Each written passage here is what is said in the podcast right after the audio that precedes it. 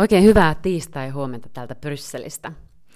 Tässä juuri katselin vielä uudelleen noita eilisiä talouslukuja, mitkä komissio laittoi ulos. Öö, näyttää vähän paremmalta, kun katsoo verrattuna noihin viime talven ennusteisiin, että EUn, EUn talousalueen kehitys kasvoisi noin yhden prosentin luokkaa tänä vuonna. Vielä tuossa talvellahan tein kanssa juteltiin, että se oli siinä ennusteessa 0,8 prosenttia. No, toi nyt on merkittävä nousu, mutta joka tapauksessa. Ja ensi vuonna sitten päästäisiin tuohon 1,7 prosentin kasvuun, kun vielä tuossa talvella katsottiin, että ensi vuonna se nousisi tuohon 1,6. Eli no ihan pieniä ehkä pilviä väistymässä, mutta vielä ei olla, ei olla pois kyllä vaikeilta vesiltä missään nimessä. Mutta on se selvää, että noi energiahintojen nyt sitten madaltuminen ja pahin pelko siitä, että mihin asti energiahinnat voisi Euroopassa nousta, niin auttaa totta kai tätä kokonaistaloutta, se on ihan selvää. Ja inflaatio, vaikka tällä hetkellä on nousussa, niin siinä on kuitenkin pitkällä aikavälillä näkymää, että sitä saataisiin taittumaan ensi vuonna mahdollisesti jopa tuonne 3,2 prosentin luokkaan 2024, mutta katsotaan missä vaiheessa sitten päästään sen tavoitetason 2 prosentin alle. Ja ylipäätään sitten taas näyttää sillä, että työttömyysluvut Euroopassa on ihan ok tasolla, ja ehkä tämä pikkuhiljaa tästä. Viimeisestä finanssikriisistä on totta kai opittu paljon, ja niin kuin teidän kanssa on juteltu, niin, niin pankit on, on paremmassa jamassa kuin ne oli oli edellisen taantuman aikaan, se on ihan selvää. Ja sitten kyllä nuo jotkut rakenteelliset uudistukset jäsenmaissa näyttää toki myös purevan, mutta tämäkin sanottua, niin työtä on paljon edessä ja niin kuin tiedetään, niin Suomessa on kyllä pitkä tie edellisen hallituksen jäljiltä siihen, että päästään julkisen talouden tasapainoin ja vaikeita uudistuksia edessä. Mutta joka tapauksessa ei nyt näytä aivan niin synkältä kuin mitä, mitä on, on ennusteltu. Mutta totta kai sota jatkuu Euroopassa vielä pitkään ja katsotaan, miten tuo energiamarkkinakin tuosta kehittyy. Kilpailukykyä pitäisi siis saada kasvatettua ja niin kuin olen sanonut, niin myös kauppaa EU-sta ulospäin. Mutta katsotaan vähän tätä tämän viikon agendaa muutenkin. Tähän on aika rauhallinen viikko siinä mielessä, että Brysselissäkin torstai ja perjantai on pyhäpäiviä, EU-instituutiot on kiinni ja Belgiassa muutenkin tehdään lyhyt, lyhyt viikko helatorstain, helatorstain alle. Ja parlamentti vierailee ympäri maailmaa, delegaatiot on muun muassa Washingtonissa ja eri maissa sitten tällä viikolla. Ja neuvoston puolella ei myöskään ole, suurempia. Tänään on talous, valtiovarainministerit koolla Brysselissä. Eilen oli euroryhmä koolla ja nimenomaan katsovat näitä näitä tulevaa äh, taloustilannetta, nykyistä tulevaa taloustilannetta Euroopassa ja sitten koulutuksesta ja nuorisosta, kulttuurista ja urheilusta vastaavat ministerit on kanssa sitten koolla. Siinähän EUlla ei ole, ei ole toimivaltaa, mutta paljon tehdään totta kai yhteistyötä ja, ja hyvää sellaista. Mutta valmistautuminen on, on kovaa vauhtia G7-maiden kokoukseen, mikä on myöhemmin tällä viikolla sitten Japanissa, Hiroshimassa, ja sieltähän sitten EU-johtoa myös matkustaa totta kai paikalle. Eli äh, tällaisella eväillä tähän viikkoon talous hallitsee agendaa. Mutta ajattelin, että jutellaan tänään vähän vaikeammasta teemasta, jutellaan tänään EU-maahanmuuttopolitiikasta ja siitä, miten EU hallitsee sitten näitä muuttovirtoja. Ja minkä takia halusin nostaa tämän teeman tällä viikolla, kun ajattelin, että on vähän hiljaisempi viikko, niin voidaan jutella jutella enemmänkin tästä, kun katsoo noita lukuja viimeisen 12 kuukauden aikana maaliskuusta 2022 helmikuuhun 2023, niin EU on, on vastaanottanut huomattavasti enemmän noita turvapaikkahakemuksia, etenkin viime syksynä oli tämmöinen piikki, ja nämä alkaa olemaan korkeimmat sitten tuon varsinaisen pakolaiskriisin, mikä oli silloin 2015-2016, ja sen takia kaikki hälytyskellot pitäisi soida. Meillä kuolee ihmisiä EUn rajoille ja siitä pitää olla todellakin huolissaan. Helmikuussa pelkästään jätettiin 81 000 turvapaikkahakemusta ja se on noin kolmanneksi enemmän kuin helmikuussa 2022. Kun katsoin noita, että ketkä niitä sitten jättää, niitä hakemuksia on syyrialaiset, afgaanit, siellä on kolumbialaisia, venezuelaisia, turkkilaisia myös, jotka ovat jättäneet eniten näitä turvapaikkahakemuksia – ja äh, näitä on sitten myönnetty näitä äh, pakolaistatuksia eniten afgaaneille ja myös syyrialaisille ja useimmiten näitä toissijaisen suojelun, suojelun, suojelua on myönnetty sit myös syyrialaisille. Siellä odottaa valtava määrä päätöksiä. Siellä pelkästään helmikuussa oli 650 000 tapausta, mitkä edelleen odottaa siis ensimmäisen oikeusasteen päätöksiä. Ja se on eniten, kun katsotaan tuonne 2017 alkuun. Eli paljon on ihmisiä, ketkä on tällaisessa välitilassa ja eivät tiedä, mitä heille tulee tapahtumaan. Ja miksi tästä pitäisi olla niin huolissaan? A, sen takia, että äh, täällä on tietenkin paljon rikollisjärjestöjä, jotka hyötyy ihmisten äh, epätoivosta. Meidän pitää olla huolissaan demografian kehityksestä ja muutoksista, mitä tulee ilmastoon erityisesti, Afrikan suhteen, EUn lähialueiden suhteen. Meillä ei tule olemaan viljelykelpoista maata kohta enää EUssa, mutta saati sitten tuolla kuumemmilla alueilla ihmiset lähtee liikkeelle. Meillä on ihmisiä epätoivossa tilanteessa kriisialueilla, sodan jaloissa, se on ihan selvää. Mutta totta kai meillä on sitten myös ihmisiä, ketkä pyrkii hyötymään tästä tilanteesta. Ja, ja se, että kun tänne tulee, pyrkii myös ö, nuoria miehiä, kenen pitäisi olla jälleen rakentamassa ö, tai parantamassa olosuhteita omissa maissaan, niin sitä meidän pitää myös pystyä avoimin mielin kyseenalaistamaan. Ö, EU-hun on varmasti tervetulleita ihmiset, ketkä, ketkä tulevat tänne tekemään töitä. Meillä on erilaisia koulutusohjelmia, meillä on erilaisia vaihto-ohjelmia. Tai sitten yksi tärkeä asia, mitä meidän pitää pystyä käsittelemään avoimesti, on myös se, että mitkä on niitä vetovoimatekijöitä, mitä EU:ssa on, miksi ihmiset lähtee liikkeelle hakemaan meiltä parempaa, parempaa elämää. Ja ää, ne vetovoimatekijät pitää olla sellaisia, että tästä kun tänne tullaan, niin, niin täällä tehdään töitä, täällä maksetaan veroja, ja täällä sitten kunnioitetaan meidän maiden lakeja. Ja se on, sen on oltava päivän selvää, muuten tämä homma karkaa käsistä. Ja EU on sitten pyrkinyt luomaan tämmöistä yhteistä kehistä, missä edistetään, edistetään sitä, että jäsenmailla olisi yhteinen politiikka sekä turvapaikka- että muuttoliikeasioiden hallintaan, ja sitten se, että tämä meidän järjestelmä olisi paljon tehokkaampaa ja meillä olisi niin kuin mahdollisuus selvitä tästä paineesta, mitä EU-hun kohdistuu. Koska kun tämä paine kasvaa, niin se vaikuttaa paljon laajemmin äh, kuin ainoastaan meidän rajoilla, niin se vaikuttaa äh, Euroopan kantokykyyn, äh, jopa yhteiskuntarauhaan.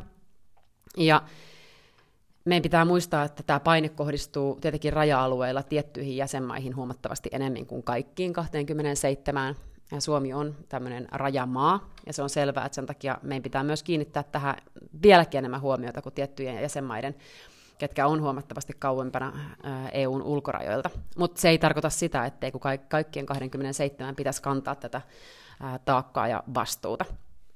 Ja sitten meidän pitää pystyä torjumaan näitä väärinkäyttöjä ää, paljon enemmän, niin kuin tuossa mainitsin alussa, niin, niin siis rikollisjärjestöt tällä hetkellä hyötyy ihmisten hädästä ja tämä on sellainen asia, mihin EU on siis myös halunnut totta kai puuttua. Ja meillähän on olemassa tämmöinen tämä Dublinin sopimus, mikä tarkoittaa sitä, että kun ihminen tulee yhteen jäsenmaahan, niin hän hakee siellä sitä turvapaikkaa ja ei, hän ei pääse niin, kuin niin sanotusti shoppailemaan eri jäsenmaiden välillä. Sanotaan, että Ruotsista hän ei saa turvapaikkaa, niin hän siirtyy Suomeen, sieltä Viroon ja näin edelleen. Eli jos sen kielteisen päätöksen saa yhdessä jäsenmaassa, niin sitten se tarkoittaa sitä, että, että sitä turvapaikkaa ei saa sitten EU-alueelta. Mutta tässä on tietenkin ongelmana se, että näitä turvapaikkahakemuksia sitten jätetään tiettyihin maihin paljon enemmän.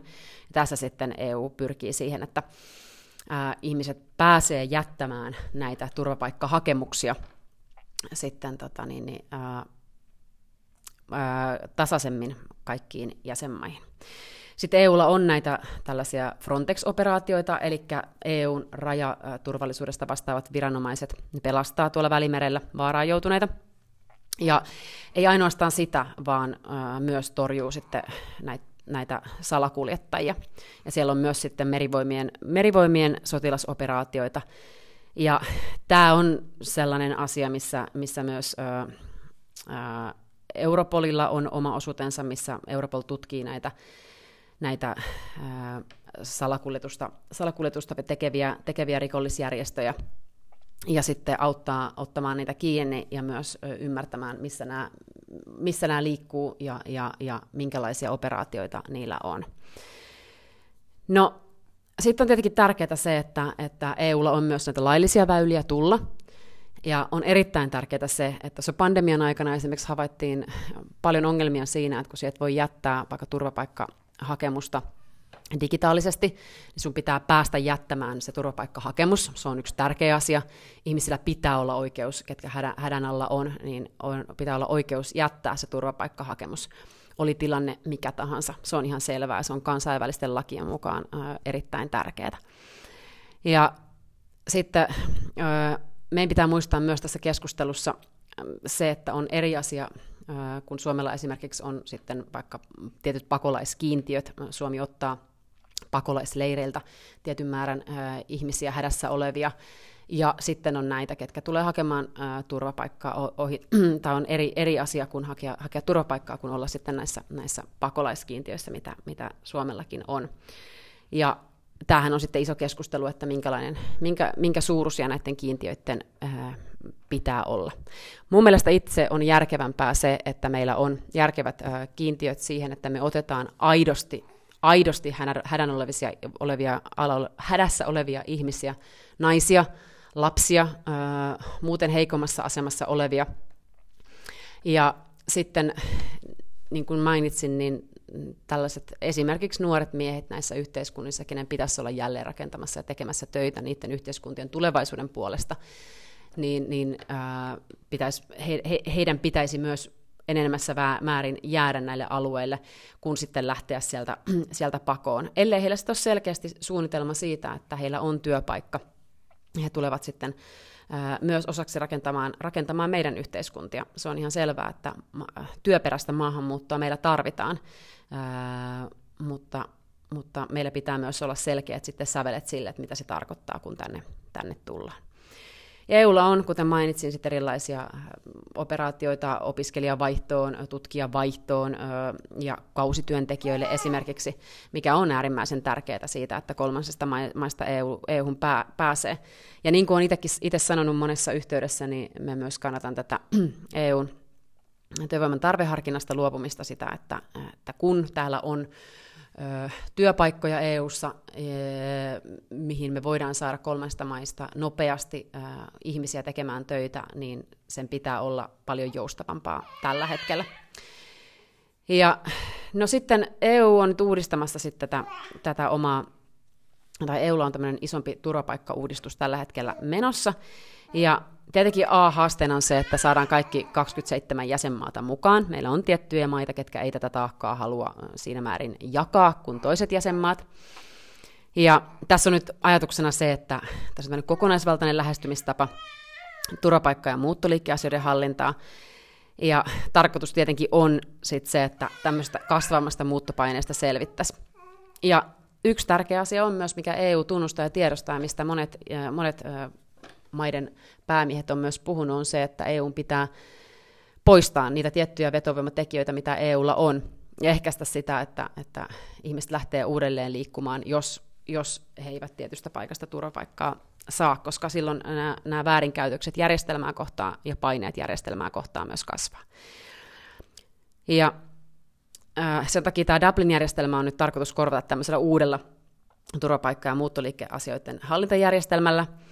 Ja just se, että A, nämä käsitellään nämä hakemukset mahdollisimman nopeasti, ja B, se, että tämä taakanjako toimii niin, että, että se paine ei kohdistu tiettyihin jäsenmaihin. Ja sitten kun on tämmöinen kriisitilanne, niin pystytään tekemään poikkeustoimenpiteitä. Ja sitten on tämmöinen, mikä, mikä on erittäin tärkeää, on se, että meillä on tämmöinen toimiva mekanismi, toimiva teknologia esimerkiksi EUn sormenjälkitietokannasta ja sen päivittämisestä. Se, että me tiedetään, että onko tämä hakija tai sitten jossain maassa laittomasti oleskeleva henkilö, niin onko se hakenut sitä turvapaikkaa jostain toista jäsenmaasta, onko se otettu edes kiinni, öö, kun se on saapunut laittomasti EU-alueelle, tai sitten se, että mikä jäsenmaa on vastuussa tästä tämän kyseisen ihmisen turvapaikkahakemuksesta. Ja tämä on tärkeää sekä näiden turvapaikanhakijoiden oikeusturvan takia, että sitten sen takia, että tämä järjestelmä aidosti toimii. Ja tämä on tämmöinen niin sanottu Eurodac-asetus, missä on sitten tärkeää että olennaista se, että näistä ihmistä saadaan enemmän tietoja, vaikka kasvokuvia, ja sitten siellä on tietoja laittomasti oleskelevista ihmisistä, ja sitten se, että meidän lainvalvontaviranomaisilla eri jäsenmaissa on pääsy tähän järjestelmään ää, helposti. Ja silloin me myös tiedetään, missä nämä ihmiset liikkuu, nyt pystytään valvomaan ja havaitsemaan sit unionin, unionin alueella. Ja tästä on yhteisymmärrys sitten jäsenmaiden kesken. Ja sitten on tarkoitus, että tämä Euroopan unionin turvapaikkavirasto korvaa tämän vanhan tämmöisen tukiviraston, mikä EUlla on ollut. Ja siinä on sitten tärkeää se, että, että jäsenmaat saa tämmöistä hyvin teknistä apua, mistä äsken mainitsin, mutta myös sit operatiivista apua. Ja sitten tämä on johdonmukaista tämä kansainvälistä suojelua ää, koskevien niin kuin, hakemusten arviointi. Ja se jälleen kerran sanon, että se on sekä oikeusturvaa sitten niitä hakijoita kohtaan, että sitten jäsenmaita, että koko järjestelmää kohtaan. Ja sitten on tämmöinen uusi seulonta-asetus EUlla myös, ja sen tarkoituksena on sitten se, että kun EU saapuu henkilö ja hän ei täytä näitä maahantulon edellytyksiä, niin sitten sovelletaan myös asianmukaista menettelyä nopeasti. EUllahan on enemmän painoarvoa myös määritellä näistä, neuvotella näistä palauttamisista, ihmisten palauttamisista näihin kolmansiin maihin, ja se on hyvä, että tätä tehdään EU-tasolla. Totta kai sitä tehdään tällä hetkellä bilateraalisti myös, mutta EUlla on, on siinä enemmän, enemmän kantimia tehdä, ja se on hyvä näin. Ja, ja tärkeää on se, että sitten kun ö, tota niin, nämä ihmiset, jotka ei täytä näitä EU, EU-alueelle tulon edellytyksiä, mutta ne pyytää kansainvälistä suojelua rajatarkastuksen aikana, ää, niin heidät, heidät sitten, heidän ää, asiansa käsitellään mahdollisimman nopeasti. Ja se tehdään totta kai myös ää, kaikkia ihmisoikeuksia kunnioittain aivan ää, jokaisella rajalla. Ja sitten sit siinä seulonnassa, siinä tehdään tunnistus, terveys, turvallisuustarkastuksia, otetaan sormenjäljet, ja nämä ihmiset rekisteröidään tosiaan tänne Eurodac-tietokantaan. Ja se pitää toteuttaa sitten näiden ulkorajojen läheisyydessä enintään viiden päivän kuluessa, kun se ihminen tulee sinne. Ja sitten se, sit se ihminen ää, pääsee asian kuuluvaan menettelyyn. Joko turvapaikkamenettelyyn, hän pääsee jättämään sen hakemuksen, ää, tai tota, tai menee, tai hakemus lähtee eteenpäin, tai sitten hänet käännytetään rajalla tai hänet palautetaan. Ja tarkoitus on tietenkin, että, tai siis ei edes tarkoitus, on ehto, ehdottomuus, että perusoikeuksia kunnioitetaan. Ja se on näin, miten, miten, miten sivistyneet valtiot käytännössä toimii. Mutta olennaista varmasti nyt ymmärtää tästä koko, koko tilanteesta Euroopan unionissa on se, että, että EU tekee töitä sen eteen, että nämä vetovoimatekijät kaikkialla EUssa on, on sellaisia, että ihmiset ei tule tänne turhaan myöskään, koska silloin kun ihmiset tietää, että täällä ei ole mahdollisuus tietynlaiseen, ää, tietynlaisiin ää, turvapaikka esimerkiksi shoppailuihin tai, tai se, että mitkä ne on ne ehdot, kun tänne tullaan, ää, että miten sulla pitää olla, olla tiedossa työpaikkaa, mitkä on perheen yhdistämisen edellytykset ja näin edelleen. Eli säännöt on kaikille selvät ja ne on tiedossa laajemminkin ihmisjoukoille, jotka tänne tule, lähtee tulemaan, niin se on erittäin tärkeää. Ja meillä pitää olla erittäin tiukat säännöt siihen, että näitä väärinkäytöksiä ei tapahdu, ja se, että kaikki hakemukset käsitellään mahdollisimman nopeasti ja tietyin perustein, mitkä on määritelty yhteisesti kaikkien 27 jäsenmaan kesken. Ja sitten taas ne, ketkä tarvitsee suojelua ää, ja ää, ketkä on haavoittuvassa asemassa olevia, niiden oikeudet, heidän oikeudet pitää turvata entistä paremmin Euroopan unionissa. Ja, ja se, että nämä rajamenettelyt ää, ja tehostetut palauttamiset ja näin edelleen, niin, niin myös toteutuu. Ja nämä ei ole helppoja asioita, mutta nämä on sellaisia asioita, mitkä pitää olla reilut pelisäännöt ja napakasti välittömästi kaikille. Ja sen takia on hyvä, että Suomi on tässä myös proaktiivinen ja on osa tätä Euroopan unionin kokonaisuutta, koska näitä on paljon järkevämpi hoitaa yhdessä. Ja sitten ehkä viimeisenä, minkä haluan nostaa tähän, on se, että, että tota, tämmöinen paremmat vastaanotto-olosuhteet ja sitten se, että EUn tämmöinen uudelleen sijoittamis, no se on aina nämä on näitä EU-termejä, mitä me joka viikko yritän välttää viimeiseen asti, uudelleen sijoittamiskehys, se, että ihmiset sitten, kun, kun niitä sijoitetaan ää, eri jäsenmaihin, niin heillä on hyvät olosuhteet jokaisessa niissä, mahdollisuus päästä opiskelemaan, mahdollisuus päästä kiinni töihin. Se, että esimerkiksi Suomessa vieläkin nopeammin ihmisten pitää saada auki pankkitilit, päästä kiinni työelämään, ihmiset ei jää pitkäksi aikaa, pitkäksi aikaa yhteiskunnan niin kuin ulkopuolelle siinä, että ne ei pääse kiinni töihin silloin, kun ne sitten tulee, ja siinä vaiheessa, kun he saavat sen, sen positiivisen turvapaikkapäätöksen. Tai sitten, jos eivät saa, niin vastaavasti sitten se palautus tapahtuu mahdollisimman nopeasti, että ihmiset ei jää tämmöiseen välitilaan, niin, niin tämä on, tää on myös humanitaarisesta näkökulmasta, humanitaarisesta näkökulmasta erittäin, erittäin tärkeää. Mutta tässä nopeasti avattuna tätä EUn turvapaikkauudistusta, mikä mun mielestä kaikkiaan on, on järkevää ja ihan hyvä, että siihen on suhtauduttu positiivisesti kautta linjan EUssa. Nyt me pitää vain varmistaa, että kaikki on tässä, tässä sitten mukana. Ja se, että me katsotaan EU-rajojen ulkopuolelle, ei missään nimessä ruusunpunaisten lasien läpi hyvin realistisesti. Varmistetaan se, että meillä ei kuole ihmisiä tuonne rajoille. Ihmisillä on turvalliset olosuhteet jättää turvapaikkahakemuksia EUn, EUn rajoilla, niin heidän ei tarvitse lähteä uhmaamaan henkeään. Mutta sitten myös antaa realistinen kuva näille ihmisille, ketkä tänne lähtevät tulemaan ja hakemaan sitä turvapaikkaa, että mitkä ne on ne ehdot, mitkä pitää täyttää, kun tänne tullaan. Ja, ja äh, sitten jos ne ei täyty, niin ei kannata lähteä edes sille vaaralliselle merimatkalle äh, yrittämään.